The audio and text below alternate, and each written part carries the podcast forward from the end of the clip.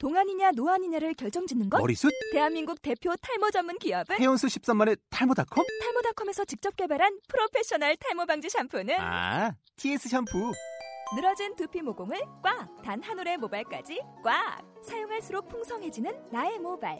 이제 탈모 고민 끝! TS 샴푸!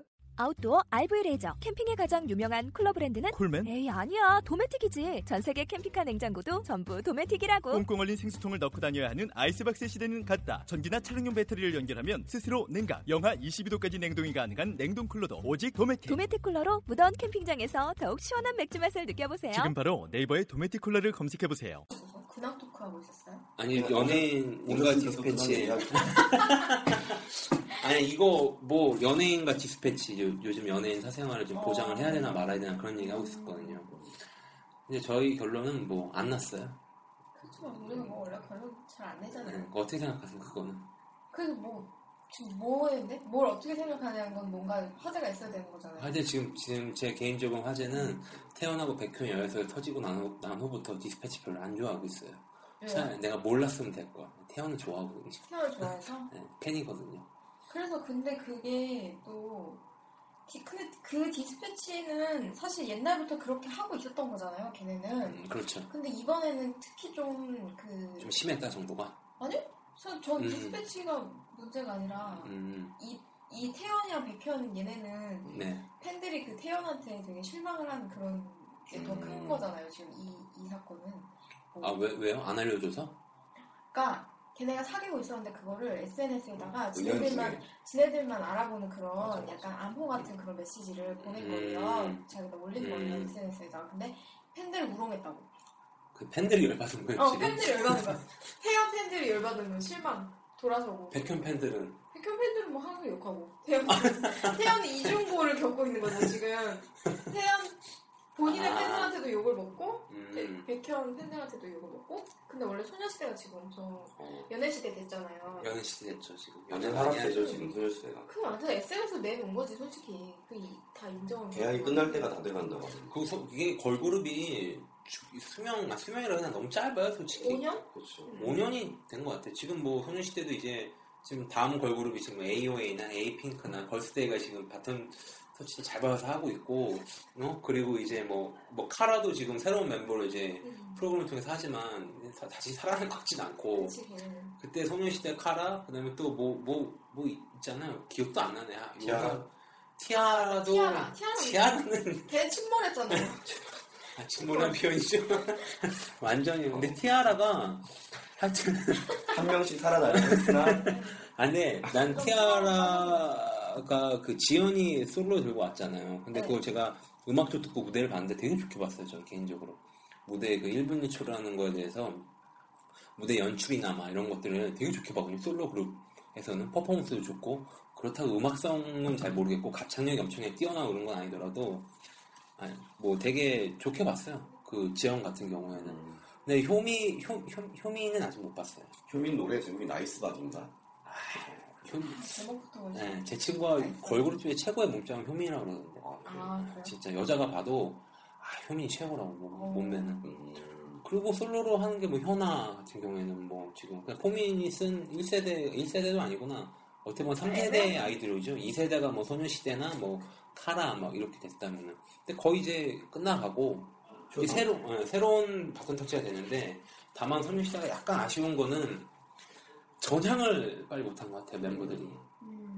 그러니까 뭐 유나가 연기를 한다고 하지만 사실 유나 나온 드라마 솔직히 좀 보진 않거든요. 이렇게 인상적인 그런 행보를 보이진 않죠. 그렇다고 뭐 시청률이 엄청나게 잘 나온 것도 아니고. 그럼 이제 뮤지컬 같은 경우도 하는데, 그렇다고 뭐 제가 뮤지컬 안 봐서 어떻게 말을 못 하겠지만 눈에 띄게 개인 활동을 뭐 하는 건 별로 없고. 그치, 없죠. 카라 같은 경우에도 뭐 어떻게 될지 잘 모르겠고. 그쵸. 소녀시대랑 누가 뭐 그 당시에 아이돌이 여자 아이돌 누가 있는지. 걔 있었잖아 원더걸스. 원더걸스는 끝났지. 끝났죠. 원더걸스. 결혼이라는 어떤 돌아오지 못할 강을 건넜기 때문에 결혼과 출산이라는 그런. 소희는 그 나가고 나름대로. 소희는 연기를 이제 하려고 시도를 거는 것 같던데. 근데 소희는 나름 마스크가 그런. 그 영화나 이 드라마에서 흔히 볼 수 없는 마스크이기도 하고 연기도 잘하고 연기도 그렇게 못하는 편은 아니고 나름 괜찮을 것 같기도 한데 최근에 이제 종영이 된 드라마인데 JTBC에서 하는 그 귀부인인가? 하여튼 그 영화 있어요. 드라마 있어요. 박정화 나 되게 많이 보시네. 아, 매니아요. 귀부인이라뇨? 저는 뭔가 책을 시간을 끝나고 하시던데 아까 드라마를 제가 말했죠. 아침에 일가가 일어나서 9시에 너만의 당신을 봐야 돼요. 너만의 당신. SBS 아침 드라마 너만의 당신을 보고 그 다음부터 일가가 시작이 돼요. 그러니까 거의 어머님의 스케줄 아니에요. 그러니까 왜냐면은 제가 말했잖아요. 아침에 밥을 먹고 저녁에 밥 먹을 때 드라마를 보고 그 외의 시간에 뭐 수목 뭐 미니 시리즈 10시 하는 그런 드라마는 안 봐요. 밥 먹을 때 TV를 보는 거지. 그래서 저녁에는 장서희 나오는 그 뻐꾸기 모시기 보고 싶은 거 아니야? 뻐꾸기 모시기 아유 뭐 난리 나죠. 그것도 최고의 막장 드라마. 진짜 이제 하다 한다고 대리모까지. 네, 근데 대리모는 옛날부터 나왔던 소재고 어찌되었던 간에 그 귀부인에서 박정화가 나왔는데 박정화가 연기 시작한 지 굉장히 오래됐어요. 그쵸.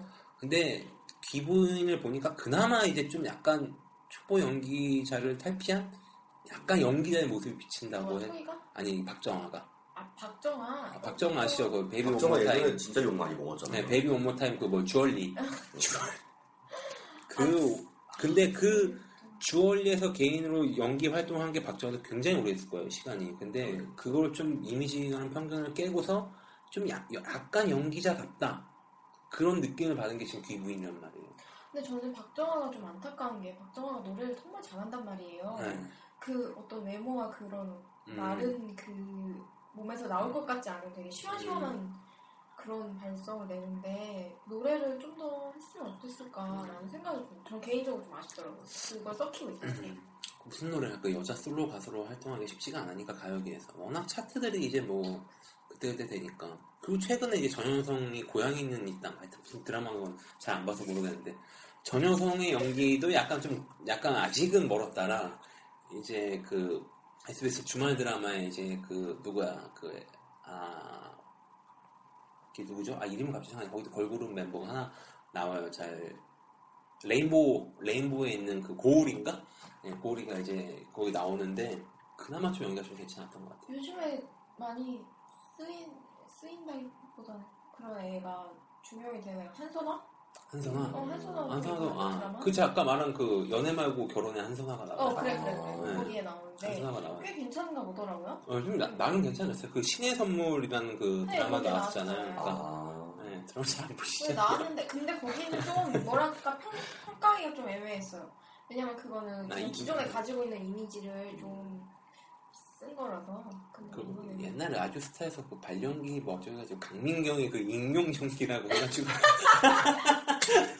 좀비 연기도 있어 좀비. 그 사랑과 전기의 장수원 씨 막 로봇 연기 막 놀란 거 아니야? 그 걸그룹 애들이 연기를 여태까지 해왔잖아요. 근데 그렇죠. 그나마 지금까지 하는 게 이준이 최고죠. 이준은 이제 아이돌. 근데 걸그룹 중에서 진짜 옛날 사람이긴 하지만 성유리 막 이런 나는 부여구의 공주다 뭐 이런 사람들이 그 연기력을 가지고 아직까지 하는 걸 보면은 저는 정말 처음부터 연기자로 이렇게 발을 밟는 사람들은 좀 허탈할 것 같아요. 그런 걸 보면 그쵸. 아니 자기들이 실력으로 설 자리를 잃는 거니까. 근데 그건 똑같은 거예요. 뭐 서로 이제 영역이 이제 없잖아요. 그치 멀티플레이어잖아요. 요새는 뭐 가수가 연기자를 한다던가 연기자가 가수를 하는 거나 서로 영역을 침범하는 거죠. 근데 어떻게 보면은 좀 안 좋을 수도 있는데 서로 이제 영역을 바꿔가면서 일할 때 그만큼 노력을 해야겠죠. 뭐 이진 같은 경우에도 뭐 지금 드라마가 하고 있겠지 MBC에서. 지금 이진이 연기 시작한 지도 굉장히 오래됐을 거예요. 오래됐죠. 근데 이제 그나마 좀 나아진 거라면 그만큼 욕을 먹으면서 이게 점점 성장을 한 거죠. 이진 같은 경우에도 좀 나아지는 거고. 근데 요즘 아이돌 같은 경우에는 그 기획사에서 그 트레이닝을 계속 하잖아요. 연기 같은 것도. 그래서 옛날에 비해서는 좀 이제 좀 안착이 좀 쉬운 거죠. 그 뭐 방송사나 이제 프로덕션 같은 데서 아이돌을 안 쓸 수가 없고 왜냐면 해외로 파니까. 국내에서는 뭐 어떻게 더 이상 포화 상태잖아요. 어떻게 할 수도 없고 좀 이제 좀 해외로 판권을 팔려니까 그만큼 티켓 파워가 있는 사람들 써야 되겠고 최근에 그 강동원 아니라 김내원하고 배우가 하나 생각이 안 나는데 그 유아 감독이라고 말죽거리지 않았어요. 네. 그거 이제 그 감독이 새로운 그 신작을 만드는데 거기서 다니는 그 AOA의 이름도 생각 안 서련? 나. 서련인가? 하여튼 캐스팅이 됐단 말이에요. 네. AOA가 원래 그런 걸그룹이 아니었는데 갑자기 밴드로 시작했다가 갑자기 짧은 치마 입고 나타나서 이제 단발머리까지 점점 모든 게 짧아지고 있어요. 머리도 짧아지고 치마도 짧아지고 모든 게 다 짧아지고 그러니까 있는데 그런 사실 처음에 컨셉 잡은 그 밴드라는 것도 어찌 보면 좀 걔네만의 그런 거를 추가하려고 그렇죠. 하는 거였는데 안 먹히는 거죠. 그렇죠. 그 대표적인 예, 그럴 수밖에 없는 걸스데이 보세요. 이게 인기가 별로 없었거든요. 잘해줘봐야 이런 거 같아. 뭐 그때 박미나만 좀 이렇게 스포트라이트 받았는데 반짝반짝 뭐 이런 거 하다가 네, 반짝반짝 하다 갑자기 썸띵 전에 뭐 기대해 뭐 여자 대통령 이런 거 하다가 썸띵이 나면서 확 뒤집어졌죠 그냥. 그러면서 이제 우결이 나고 가면서 그렇지. 네. 그나마 이게 좀 딜레 여자 걸그룹에서 딜레만 할 수 있는데. 섹시로 가다가 이제는 더 이상 갈 데가 없는 거죠. 갈 데가 없어. 더 이상 어떻게 할 거예요? 갈 데가 없어서 연애하고 이제 그러면 점점 이제 쓰러져 가는 거예요. 정점을 스텔라가 찍고 계속 추락하고 있죠. 네, 그리고 이제 소녀시대도 그런 섹시 컨셉을 안 했는데 내가 소녀시대 프로듀서라도 섹시 컨셉을 하지 않을 것 같아요. 왜냐면은 멤버가 너무 많아. 9명이나 되는 멤버를 섹시 컨셉으로 딱 무대에 세우기는 부담이 되게 많이 듣고요. 좀 내가 볼 때 한 5명 내외가 적당하고 너무 멤버가 많으면은 그런 컨셉이 오히려 악이 뭐 좀 독약이 될 수도 있고 좀 약간 그렇죠. 생각해보니까 소녀시대는 섹시 컨셉을 한 적이 한 번도 없죠. 있긴 있어요. 뭐야? 소원을 말해봐. 아니 그건 섹시 컨셉이야. 그게 뭔 섹시 컨셉이야? 바지 짧으니까. 욕 그때 뭐 그 뮤직비디오 그 옷 때문에 욕도 많이 먹었죠 뭐. 뭐 한 번 한 적이 있었는데. 뭐 런데빌런? 런데빌런. 그거 아 런데빌런까지는 섹시 컨셉이 아니죠. 그때가 이제 MC 파업 때 나온 노래였는데 가수들이 박명수였잖아 파이어 그때 했는데도 방송은 거기 안 돼가지고 노래를 냈더니 런데빌롱까지는 섹시 컨셉이 아니고 약간 다크 어두운 이미지 그 SM에 있는 걸그룹이 섹시 컨셉을 들고 나온 걸그룹이 없죠. 뭐 FX 같은 경우도 지금 굉장히 어둡고 노래를 제가 FX 노래는 좀 난해하잖아요. 그게 또 걔네들만 그 무기이기도 한데 이번 더 난해. 너무 난해. 본인들도 잘 모르겠대요. 뭔가 산지. 그 M 카운트다운 거에서 FX가 나왔길래 봤는데 뭔지 모르겠어요. 그게 매력이거든요. FX는. 근데 도저히 이해가 안 되겠더라고. 네, 그래서 약간 SM에서는 약간 섹시 컨셉이 약간 힘든 것 같아요. 그러게 생각해보니까 SM은 정말 섹시 컨셉을 내세우는 그런 그룹이 없었네요. 그런 그 멤버들 자체 구성 자체도 어떻게 보면 약간 친근한 그런 것도 있고 뭐 물론 여신급의 사람도 있겠지만 섹시 컨셉을 나온다면 거부감이 좀 생기는 것 같기도 하고 워낙 예능 같은 데도 많이 나오니까 SM 그 아이돌들이 근데 약간 좀 무리가 있는 것 같기도 하고 어쨌든 간에 지금 디스패치는 뭐 걸그룹 얘기라서 하다가 이렇게 됐는데 근데 이제 연애 기자를 지망하는 건 아니지만 석준 씨가 그런 근데 저는 뭐야? 뭐라는 거야? 그 연예기사 얘기하려고 했어요. 아 연예기사. 연예기사에 대해 어떻게 생각하느냐? 근데 연예기사들이 사실 낚시성의 기사들이 너무 많잖아요. 근데 그게 그렇게 될 수밖에 없는 게 이제 어쨌든 클릭을 하니까. 근데 클릭을 하면서도 사람들은 거기서 또 댓글을 단 왜 이딴 식의 기사를 써놨냐고 댓글을 단단 말이죠. 그게 너무 웃긴 것 같아요. 그러니까 사실 그런 이상한 기사들이, 그러니까 낚시성의 기사들이 보면은 사실은 그냥 연예인 발언을 긁어다가. 붙여놓고 거기에 네티즌들은 어떠한 반응을 했다. 이게 끝이거든요. 사실 그 기사의 전부 틀인데 그러면서 왜 그거를 왜 이따위 글 쓸 거면 이게 제목을 너무 잘 줘서 그래요. 내가 볼 때 최고의 낚시성 기사를 쓰는 거는 언론 매체가 아니에요. 비뇨기과나 성형외과, 피부과 이런 데는 진짜 아주 그냥 제목 타이틀이 기가 막혀 진짜. 일단 언론사 들어가면 옆에 광고 같은 거 있잖아요. 네, 막 밑에 보면은 막 그냥 안 누를 수가 없어. 눌러가면 항상 회원가입하라고 그러고 막 상담하라고 하고 진짜 최고예요, 최고. 거의 그런 광고들은 진짜 거의 그런 거 있잖아요. 막 팝업 저기 뭐야 기사를 읽다가 기사에 팝업 뜨는 거, 팝업이 뜨잖아요. 네. X를 눌러서 없애려고 X를 클릭하면 갑자기 얘가 화면이 커지면서 누르게 돼요. 정말 신기하더라고요. 근데 어떻게 뭐 그런 식으로 광고 수입을 받겠죠. 이제 뭐 일단 워낙 뭐 관심사가 있는 거니까 어쨌든 이 디스패치 이걸 어떻게 봐야 될지 모르겠는데 또 연예인에 대한 관심은 워낙 많으니까 뭐 청소년뿐만 아니라 다른 분들도 많으니까 좀 아까도 그런 얘기 했거든요. 이제 알 권리라는 걸 가지고서 과연 이렇게 무작정적으로 스토커처럼 이렇게 쫓아다니는 게 좋은 건가, 나쁜 건가. 합법적인 스토커 아니냐, 이거. 합법적인 스토커가 아니냐, 이런 얘기도 했었는데, 합법적인 스토커 같아요, 어떻게 보면. 아까 뭐, 예를 들어서 뭐 옛날 뭐, 암행어사에 마패 들듯이, 카메라랑 기자증만 있으면은, 뭐 어떡할 건데, 이런 식으로 나올 거야? 한번 터뜨려봐? 이렇게 될 수도 있는 거고. 근데 사실 그 전까지는 연예 기사들이, 그러니까 뭐 열애설 같은 걸 다룰 때, 사실, 디스패치가 약간 그 마지노선을 넘은 것 같아요. 그러니까 그런, 사실은, 거기까지는 약간 선이 있었던 거지. 금기시되던. 그러니까 그렇다더라라는 기사는 있었지만, 이렇게까지 직접적으로 뭔가 이렇게 몰래 찍어서 보여준다든지 이런 거는 없었잖아요, 사실 그 전에는. 너무 카더라 해가지고 욕을 많이 먹어서, 그래, 한번 보여줄게 하고서 이렇게 됐나? 뭐 아무튼 간에. 그래서 이 선을 넘었다는 그런 점에서. 파파라치로 찍으면 안 돼야 될 부분이 있을 텐데, 저기 이번에 태연이랑 백현도 자동차 안에서 데이트를 하는 그런 걸도 찍었잖아요. 그런 거는 둘이 데이트하는 건데 은밀한 부분에서 데이트하는 건데 그런 것도 찍어야. 아니 뭐 숙소 앞에서 이렇게 찍는 건 몰라. 법적인 걸 잘 몰라서 그러는데 그게 만약에 뭐 소송을 내면은 걔네가 패소할 수 있는 그런 여지가 있는 건가요? 잘 모르겠어요. 그렇지 않을까. 근데 여기서 그 연예인들이 언론사에 대항을 못하는 게 뭐 어떤 다른 어떻게든 안 좋게 되더라도 맞으니까 그래서 못 건드리는 것 같기도 하고 그래서 합법적인 스토커가 아닌가. 생각보다 그렇겠네요. 근데 뭐 서로 도움을 주고받는 거니까 저는 아까 악어와 악어새 같은 그런 관계 같기도 하고 그냥 뭐 그런 이런 매체들이 연예인에 대해 기사를 써줘야 뭐 대중들한테 관심을 받는 거고 만약 안 쓰고 그냥 일반적인 뭐 영화를 뭐 찍었는데 막 그런 촬영 인터뷰 같은 거만 하면은 그만 관심 못 받겠죠. 뭐 그러니까 어쩔 수 없는 그런 것 같기도 해요. 그러니까 뭐 결론은 역시 없네요. 연예인 사생활을 보장을 해줘야 될 것 같아요. 어떻게 생각하시는지.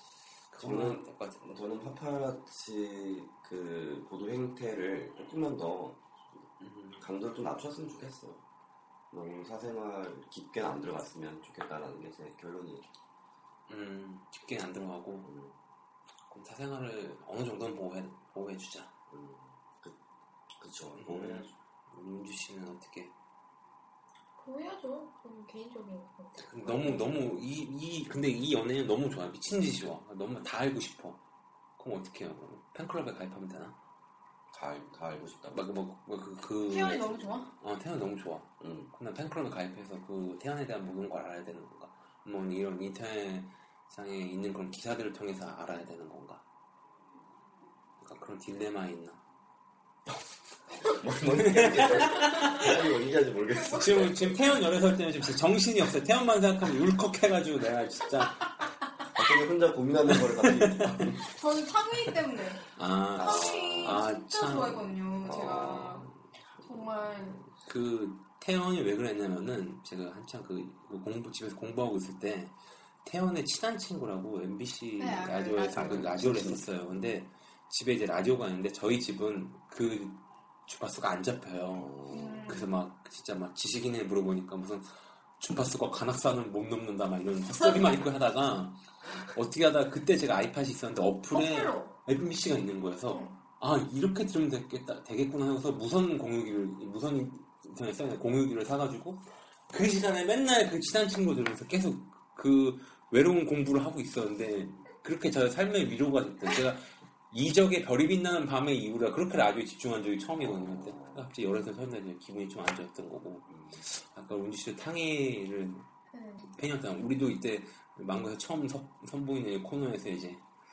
탕웨이의 그 대표작인 새끼는 못하고 그 만추에 대한 얘기를 할 텐데 아 탕웨이 열애설은 원래는 처음에 안 사귄다고 했었잖아요, 원래. 둘이. 안 사귄다고 했었죠. 2012년에 처음 만난 그 감독과의 연설이. 그럼 그 뒤에 이제 뭐 진전이 된 건가요? 그 둘의 사이가? 그때 정말 안 사귀었다가? 그렇다고는 하네요. 그러니까 그때 당시에는 아니었다. 근데 그게 좀 불륜설에 또 휘말리니까. 불륜설? 탕웨이 불륜설? 아니, 감독. 감독이 원래 이혼했거든요. 그래가지고 이제 그 이혼 시기에 있어서 이제 탕웨이가 원래 불륜이나 이런 게 아니냐 이런 이야기가 돌아가지고 아 탕웨이한테? 네 탕웨이가 뭐 아니다라고 뭉수 박았는데 조금 둘만 얘기했고 저는 자세히는 모르겠지만 아, 탕웨이 굉장히 팬이신가 봐요. 탕웨이가 플레임이에요. 플레임 씨예요. 모르겠네. 웨이홍 막 이런 거. 웨이홍 그렇죠. 한국 배우 중에 탕웨이 배우 닮은 사람 있잖아. 신기생전이라는 SBS 드라마 보셨어요? 네. 역시 드라마를 봤어요. 나 거기, 진짜 봤어요. 거기 신인 배우 아시죠? 어? 그 아이리스에 나왔던 그 여자 친구. 임수양? 임수양 친구. 거기 대사로 나와요. 얘 뭐 탕웨이 닮았자요. 닮았잖아요. 아니 그 사람이 막 하도 임성은 임성은 작가 작품에 많이 나와서 뭐 조카 막 그 많이 막 그런 얘기 나왔고 조카예요. 네, 조카 그 탕웨이 닮았다는 사람. 그 임성은 작가의 실제 조카. 네, 그 탕웨이 닮았. 아이 그니까 아 뭐 느낌 비슷한데 아니, 왜? 조미조미하고 좀 귀여운 느낌이 있긴 있는데. 물론 탕웨이랑 똑같진 않지만 좀 비슷하다. 좀 그걸로 이슈도 많이 받았었고. 그 영화도 드라마도 MC에서 했었잖아요. 그때 그 막장 드라마. 막 박영구랑 막 갑자기 하차하고 막 죽고 귀신 보고 갑자기 막 귀신 갑자기 자고 있는데 그 아버지랑 어머니랑 자고 있는데 아버지 갑자기 유체이탈을 해. 유체이탈해서 막 바라보다가 갑자기 죽고 그때 갑자기 그게 임성훈 작가랑 막 예를 들어서 10회까지 계약이 됐는데 어느 순간 갑자기 가족들이 죽어 그냥. 그거 되게 많이 많았었거든, 이 작품이. 근데 임성아 작가 자체도 좀 미스테리가 있어요, 아시죠? 몰라요. 남편이 죽었잖아요. 아니, 아시죠? 자살한 그런 거 아니에요? 근데 죽었는데, 그 죽음이 좀 명확치가 않은 거예요. 어떻게 죽었는지. 그러니까 본인은 임성아 작가는 자살했다고 하는데, 어떤 그런 자살의 흔적도 없고, 그래서 뭔가 타살설이 제기되기도 했었어요. 그리고 그게 죽고 나서 한 이틀인가 있다가 그게 알려진 거예요. 그러니까 그 사이에 이제 왜 바로 신고를 하지 않았나. 만약에 자살이라고 하면은 뭐 그런 아 집에서 자살했다? 그랬는데 이제 같이 살고 있었으면 그거 당연히 최초 발견자였을 텐데 왜 바로 신고를 하지 않았나 막 이런 것 때문에 뭐 이런 거랑 아무튼 그 드라마도 재밌게 봤어요. 거기서 이제 서하준이라는 남자. 아 알아요. 네, 서하준이라는 남자가 이제 매니저로 나와서 아주 명대사를 날렸죠. 암도 같이 살아야죠. 아. 그 드라마에 그 드라마예요. 암도 생명인데. 암도 뭐 같이 해야죠. 그래서 그때 막 신인 배우. 근데 이상하게 보게 돼요. 드라마 제목이 뭐예요? 기억이 잘 안 나요. KBS 했던 거죠, 그게. 아니요, MBC예요. 네, 뭐였더라? 제목도 기억이 안 나시죠? 검색하세요. 뭐였더라? 그 드라마가 서하준이 요새 또 최근에 또 드라마에서 같이 SBS 하거든요. 의사로 나와가지고. 하여튼 뭐 임성은 작가. 근데 걔가 그 서하준이라는 배우가 네. 생각보다 굉장히 어리더라고요. 전 깜짝 놀랐어요. 나이 어려요. 예. 네. 임성은 하니까 배구 코치가 나왔어. 왜? 아, 임성은이잖아요. 아니 작가 이름. 임성은 씨. 아 이게 참 제목이 기억이 안 나가지고 뭐 최간에 뭐 약간 이런 느낌이었는데 최간에요? 오로라 공주 아니에요? 아 오로라 공주 오로라 공주 아, 신비한 빛이 뭐에서 음악 나오고 막 걔 오로라예요 그 여자애가 오로라인데 오로라 이름이 오로라예요 오로라가 이제 연예인이 됐는데 서하준이 매니저였거든요 오로라를 짝사랑했는데 오로라는 결국 작가 황마 작가랑 결혼 선택을 하죠 그래서 얘 이혼을 하죠 성이 황마예요. 아 이름이 황마예요. 성이 황이고. 근데 그 드라마가 진짜 웃겼던 게 황마 작가는 이제 막둥이 아들이죠 이제 그 누나가 3명 있는데 엄마가 이제 돌아가시면서 막 이렇게 유언 남긴 거죠. 뭐 막둥이 평생 잘 챙겨 해가지고 기도도 열심히 해가지고 잘 때 누나 3명이 쪼르르 이렇게 있어서 기도를 해요.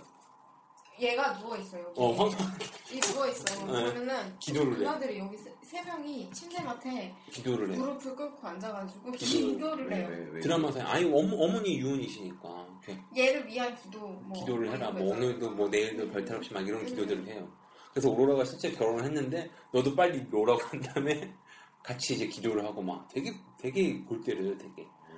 오로라가 그 캐스팅된 그 드라마가 그 황마 작가가 쓴 글이 이제 드라마로 바뀌면서 여기에 캐스팅이 된 거거든요. 근데 되게 그 오로라랑 이제 그 대처를 받는 그 배우 여배우 또 하나 있어요. 그 한의사하고 한의사 하는 오빠가 있고 하여튼 걔 배우인데 그 이매진이 걔 엄마인데 갑자기 거울을 보더니 뭐 심장마비로 죽어. 그러니까 사람을 그냥 뭐 그냥 한줄 이매진 뭐 갑자기 죽는다. 그러니까 죽어고 다음 안 나와. 그 드라마는 개연성이 있으면 이상한 드라마인 거예요. 아, 개연성이 전혀 없어. 그럼 그 배우도 막 아침에 대본 보다가 나 오늘 죽는다. 거의 홍상수 느낌인 거예요. 홍상수 막. 그래서 맞아요. 대본을 쓴다는. 그래서 그 한의사 오빠의 와이프가 그 탕웨이 닮았다는 그 여자예요. 그 중에서 아까 말한 그 탕웨이 닮았다는 배우가 있고. 근데 이 결혼하기 전에 그 오빠는 게이였어요. 그 나타샤라고 드라마 그냥 드라마 매니아이기도 한데 근데 이상하게 옛날에는 뭐 월화 미니 시리즈, 소목 드라마, 주말 드라마 많이 봤는데 지금 아침 드라마, 저녁 드라마 더 재밌는 것 같아. 그냥 생각도 안 하고 그냥 막자니까 서로 욕하는 거지. 그런 거는 정말 한 몇 분만 봐도 어떻게 전개될지 가능한. 그러니까 전개가 굉장히 더뎌요. 진짜 그러니까 아침 드라마 같은 경우에도. 그냥 일반 그 미니시리즈 같은 거 저녁에 한 일부에 할 내용을 한 네 번 한 달 동안 하는 것 같아. 매일매일 하니까. 매일매일 하니까 전개가 엄청 더뎌요. 그래도 막 봐. 그러면 그게 어느 순간에 그냥 나의 하나의 라이프 스타일, 일상 패턴이 된 거야. 그러니까 오늘 아침에도 일어났거든요. 엄마 있는데 뭐 드라마 안 해? 태우는데 무슨 드라마를 해가지고. 아침 드라마도 매일해요. 당연하죠. 매일해요. 월요일부터 금요일까지. 30분씩 하지 않나? 네, 30분씩. 8시 반부터 그 너만의 당신 9시까지 보고 그 전에 모도다 김치라고 MBC에서 하는 게 있는데 너무 재미가 없어. 그거 안 봐. 그냥 옛날 몇 번 봤는데 재미가 없더라고. 거의 뭐 주부생활 느낌인데. 아 근데 그렇게 해서 스트레스를 풀어야죠. 보면서. 전 그건 스트레스 더 받던데. 아 난 너무 그냥 그거에 빨려 들어가는 거죠. 아 진짜 썩어 죽일 놈 하고서 막. 어? 저 죽일 놈 하고서. 드라마를 안 본 지 막 한 5년 넘은 것 같아요. 10년도 넘은 것 같아요. 그럼 뭐 다른 나라 드라마는 보세요? 다른 나라들은 가끔씩 보는데 한국 드라마는 너무 전개가 느리다는 생각을 받고 그리고 막 그렇게 다 사랑 얘기만 하고 재미가 없더라고요. 그리고 대사가 너무 극적인 것 같아요. 드라마스러운. 뭐. 놀라는 것도 되게 연기스럽게 놀라고 이런 것들 너무 가식적인 것 같아요. 아이돌이 너무 많아서 그래요. 제가 홍상수 영화 좋아하거든요. 현실주의적인 그런 거. 홍상수 영화 중에 극장전이라고 있어요? 네. 그게 그 엄지원 엄지원 나오는 그 드라마. 김상경 엄지원 나오고 추상미도 나왔던 것 같은데. 추상미 되게 오랜만에 들어요. 추상미 오랜만이죠. 네. 그래서 저는 홍상수 감독 영화는 그걸 봤어요. 극장전 하나. 잘 알지도 못하면서 봤었고. 하하하. 하하하 되게 재밌어요. 하하하에 누가 나왔지? 하하하에 되게 되게 많이 나오는데 일단 김상경 나오고. 항상 단골이죠? 네, 거의 뭐 약간 페르소나 수준. 김상경이랑 찌질한 그런 느낌의. 연기 잘하니까 워낙. 잠시 후 망고에서 새롭게 선보이는 코너죠. 먼슬리 컬처 3부에서 찾아뵙도록 하죠.